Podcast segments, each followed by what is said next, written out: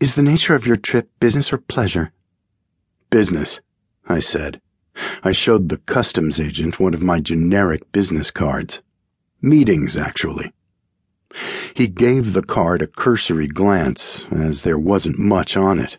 Minimalist design aesthetic, that leave-much-to-the-imagination attitude that made it easier when I had to use a different passport. Antiques, he said. The corners of his mouth moved up. In Los Angeles. Hollywood, I explained. Scouting for movie props and for some private clients. That's why I'm here, actually. I figure if I can open an office in Paris, then... A well-timed shrug. You know, they're all about facades out there. As compared to here, at Charles de Gaulle Airport. Not far from Paris, that glittering cultural center of the universe. But the rules still applied. Tell someone what they want to hear, and without meaning to, they let you become invisible. The agent's stoic expression eased, his lips edging toward a real smile, and he thumbed through several pages of my passport. Yes, he said, nodding. They are fascinated with how things look. Like a well-used passport. He had been doing this job for some time, as he had unconsciously started looking to match port of entry stamps with whatever his computer screen was telling him. But the old method of stamping passports was another victim of computerization.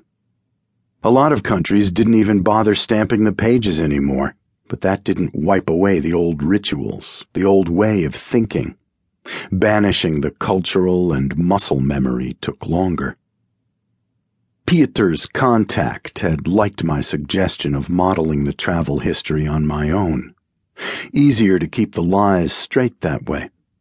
The really clever bit had been to reuse a majority of the pages of my old passport so as to include those few places that still did the stamps. Authenticity is a matter of matching enough details to fool the experts, and more often than not, they presuppose what they should see anyway. You're French, he said as he turned back to the front. It is very good. An inflection in his voice, just a hint there at the end of the word, suggesting a question. Thank you, I swallowed, pushing down the knot forming in my throat. In the past, my French had been serviceable. Now it was much better, but then I wasn't relying on my experiences alone. The chorus twisted in my chest, a memory of old snakes, and from their coils I heard the rising echo of their voice, the susurrating echo of many pretending to be one. I had always absorbed language quickly from the chorus, but this time the connection was different, and my fluency was nearly perfect. The customs agent nodded, his attention on my passport picture, and I realized he was waiting for me to elaborate. We had used the picture from my old passport as well, instead of playing games with image manipulation. My hair was shorter now, and lighter. Looking at the picture, I could see how haunted I had been. The stain of the clefeth in the flesh below my eyes, the distant stare, the slack skin of my face, the shadows at the base of my throat.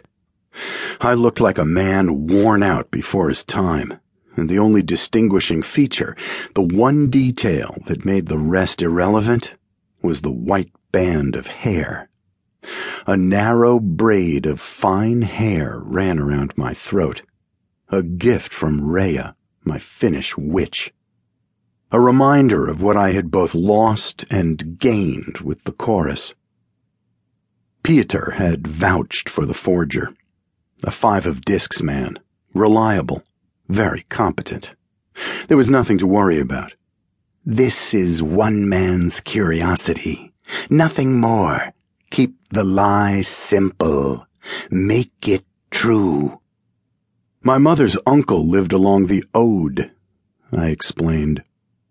The lie came easily, much like my new fluency with the language, as if it was true, as if I believed it. We used to visit every year when I was younger. The chorus coalesced into a stream of images.